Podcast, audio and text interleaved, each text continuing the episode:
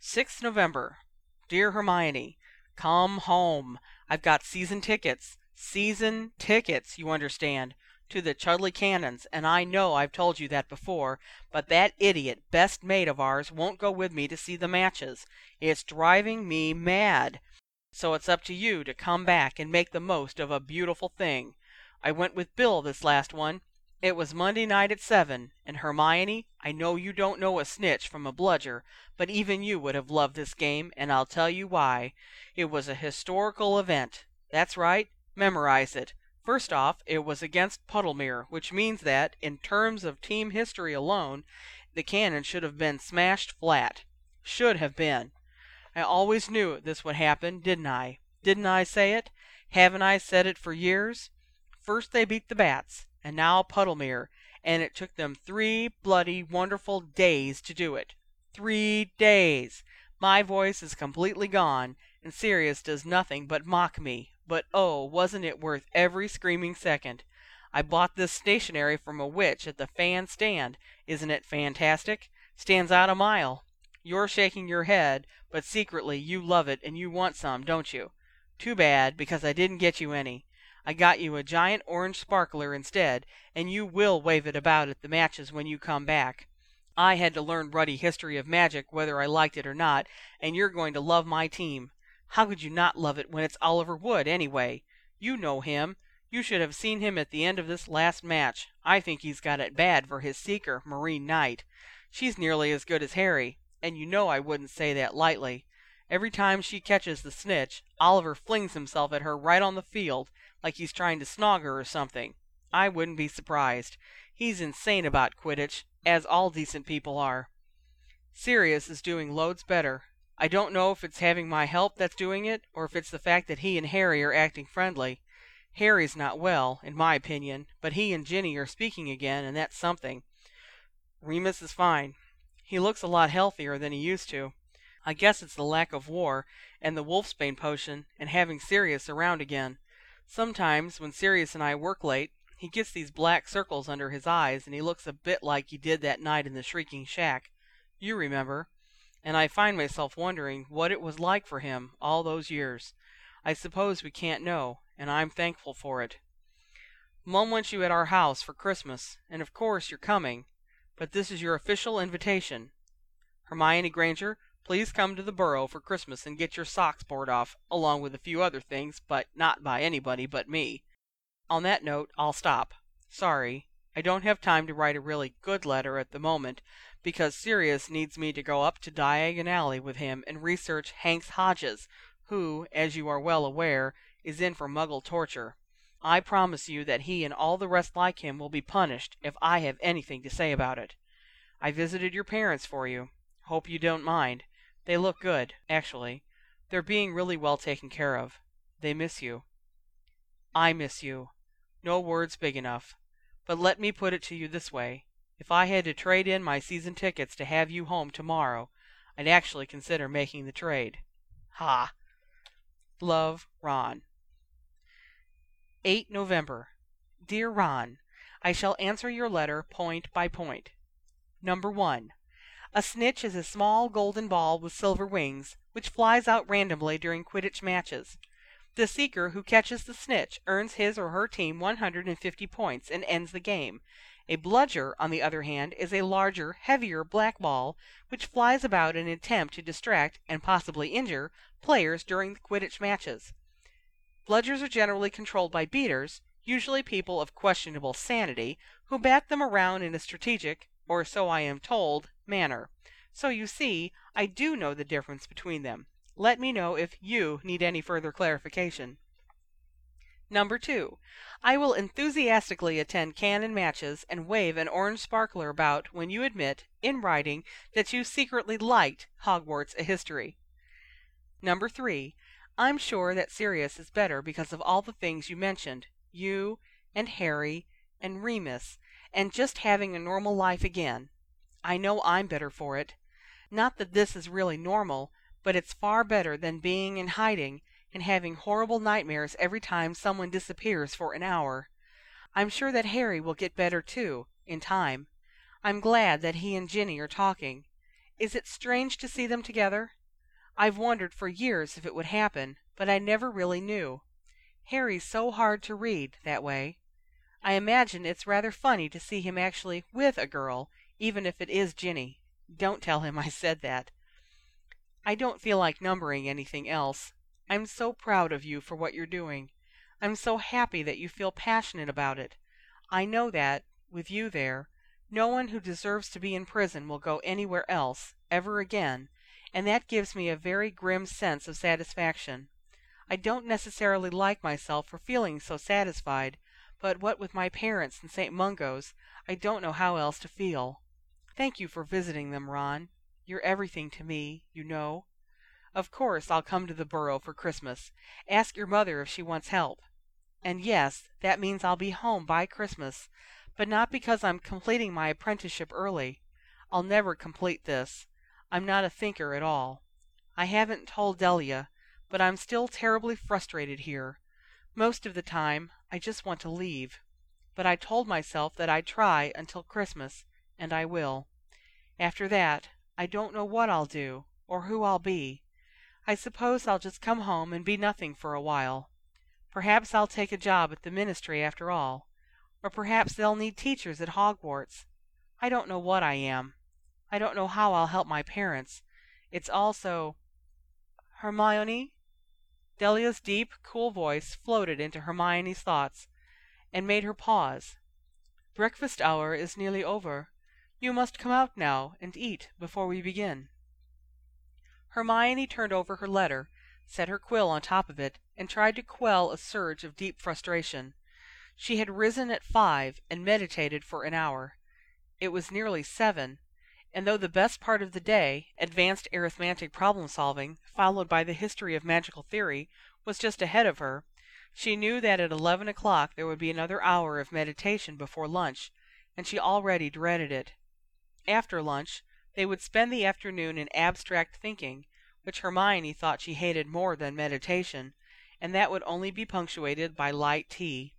An hour of meditation would come before dinner, and after dinner any simple spell that Hermione had managed to create during abstract thinking would be tested for its effectiveness. Her simple spells very rarely made it into her letters home, however, as they were very rarely effective. Building them was simple, all theory and arithmancy. But all the theory and calculation in the world could not make up for a faulty idea. When her concepts were unsound, her spells fell through, as eighty per cent of them had done. She had never felt such a profound sense of failure. Hermione, are you in there? It isn't Delia's fault, Hermione reminded herself, checking her tone before she answered. She didn't ask you to come here. I'll eat, she called. I'm coming now. Breakfast was far too short, and meditation, though it had become a much simpler routine, felt painfully long. Hermione's performance during arithmancy was perfect, but listless, and though her knowledge of magical theory was by now quite vast, this morning she found little pleasure in discussing her reading with Delia. Delia's large, patient eyes lingered questioningly on her several times, inviting Hermione to share what bothered her but Hermione did not take up the invitation. It wasn't until abstract thinking that she finally snapped. But you must allow yourself to think less strictly, Delia was telling her for what felt like the millionth time. Your meditation has trained your mind. Do not roll your eyes. It will help neither of us. The meditation has trained your mind, though you will not trust it. You must trust it. Open your mind right now, just as you do in meditation. Allow that space. Close your eyes. There, yes. And now allow the space to tell you what you think, rather than the other way around. The answers will come, but not in the way that you have come to recognize answers. They may be colors, snatches of conversation, music, a strong urge. Listen inwardly. They were working on the development of a human homing device it had been requested of Delia by the MLES, who had written a report of several missing children. The children, Hermione and Delia were to understand, were the wards of the ministry who had lost their parents in the war. St. Mungo's Children's Home had been unable to keep them from running away repeatedly, and the MLES wanted a magical device with which to track them. Delia had read the letter, smiled, and said that it would make an excellent project for the two of them. Hermione, however, had rarely smiled since the letter had come. She felt perfectly useless as a helper, and to make matters worse, she had a feeling that Delia had solved the problem instantly and was only waiting for Hermione to come to the conclusion on her own. "How do we normally track people?" Delia prompted. Hermione kept her eyes shut and gritted her teeth. "It's very simple," she managed tightly. "Magic is very well regulated, and adults' wands are registered. Spells are entirely individually traceable. But children? Children who don't know magic? You said "normally," Hermione answered, unable to keep the bitterness out of her voice. "I gave the normal answer." "All right.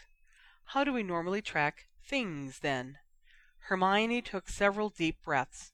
"Clear your mind. Focus. Um, there are small devices. Well, there are They're not magic, though. Muggles have mechanical devices. There's Accio, but that's a summoning charm. What was it that you said earlier about adults' wands?" It was obvious that Delia already had the answer, and was only leading her toward it. Hermione knew that her teacher meant to be helpful, but she was already so aggravated that Delia's tone of voice seemed overly patient, condescending. It was as if she was speaking to a very small child. "Look," Hermione said, and opened her eyes. She glared at Delia. You already know how to do this. Don't make the ministry wait for me to figure it out, because I never will. You know I'm not a thinker." She tossed her head. "Hermione no, admit it. You know I'm not the right sort for this." Delia folded her hands in her lap. They were sitting in the usual place the great, wide, tiled patio, all ringed with columns. The ocean beyond them had whipped itself into a frenzy.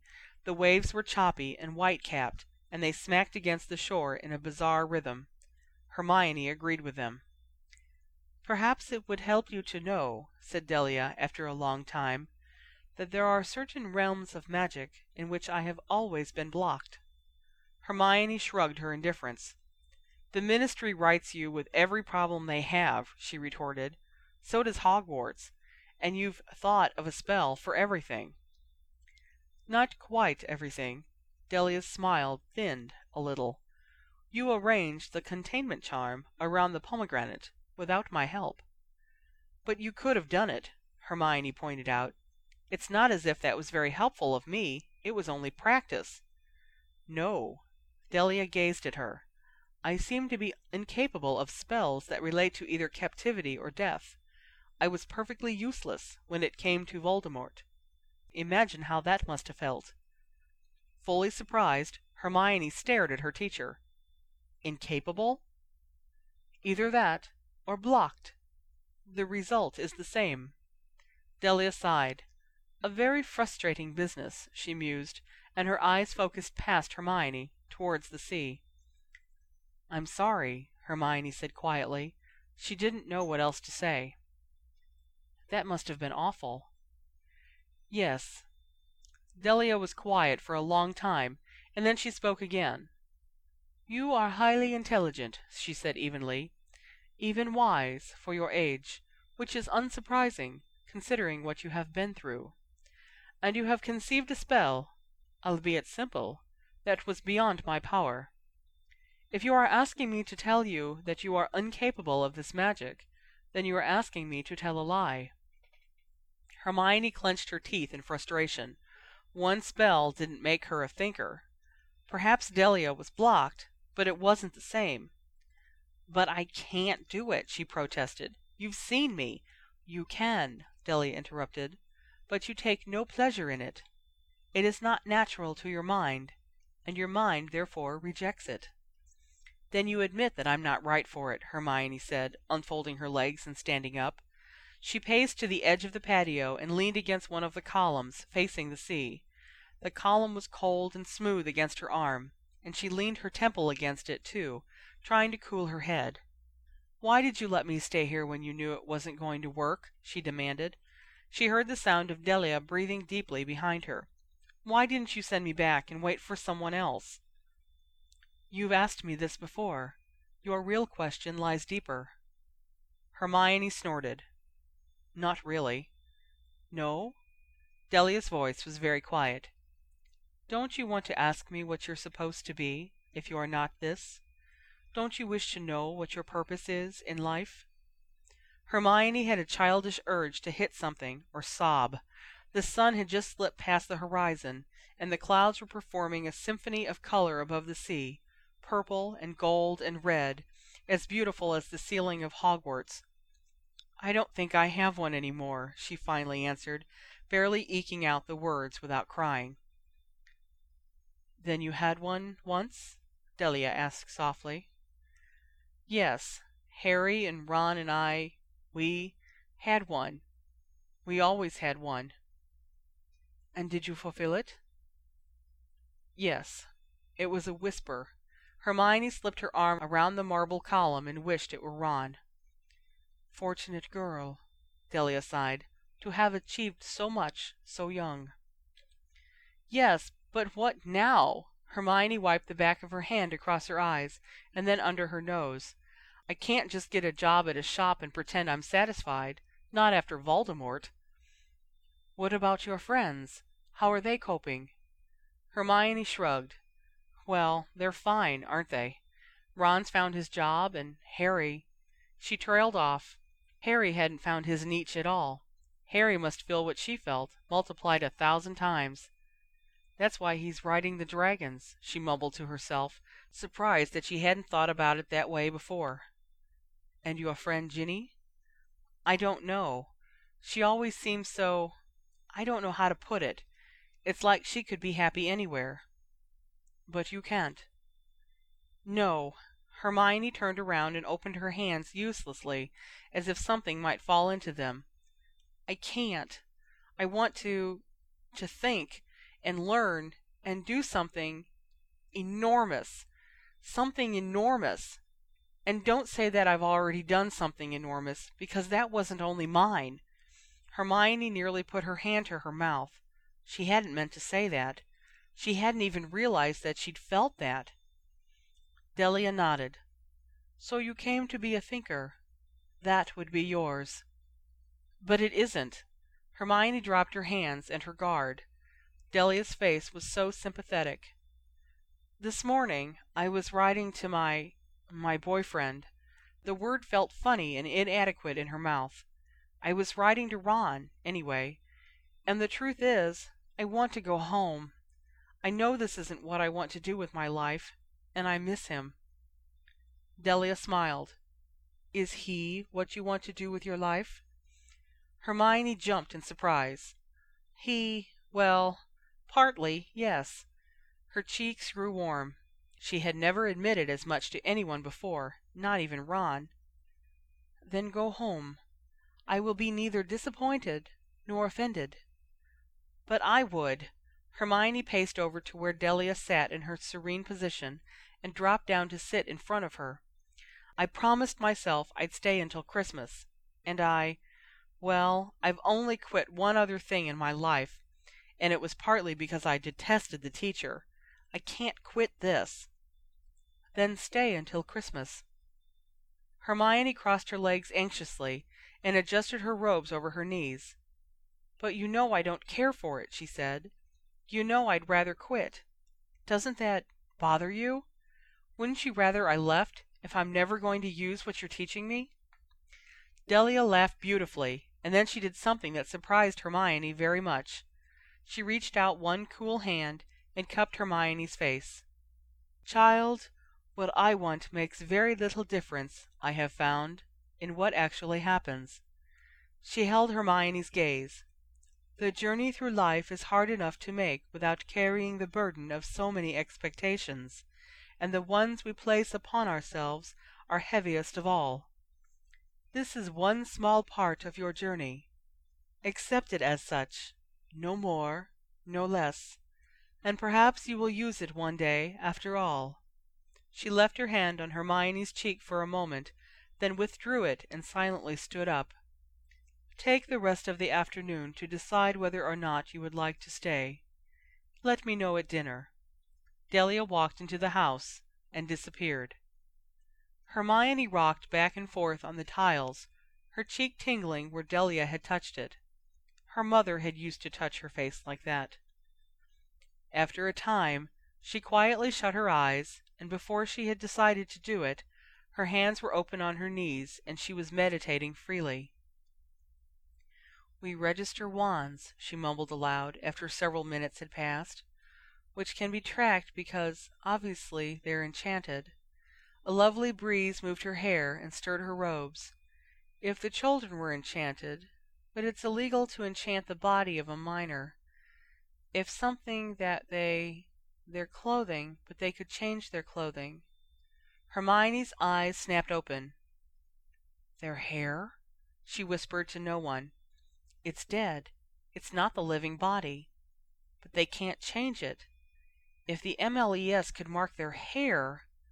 She shook her head. Is it that simple? It can't be that simple. Nothing important is. Is it? Yeah, that's it. We'll just love him to death. That'll work. Ron's voice said, suddenly, in the back of her mind. Hermione had to laugh. Or perhaps it is, she murmured. Feeling calm and strong, she stood up to go and find Delia.